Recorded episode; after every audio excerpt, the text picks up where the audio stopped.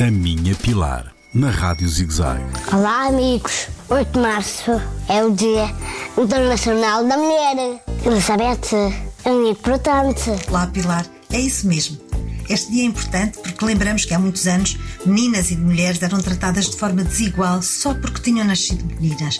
E por isso elas não podiam votar, estudar, viajar sozinhas, ter profissões que gostavam. Elas trabalhavam muitas horas para ganhar muito pouco. Quando chegavam a casa tinham que fazer tudo sozinhas. As coisas estão a mudar.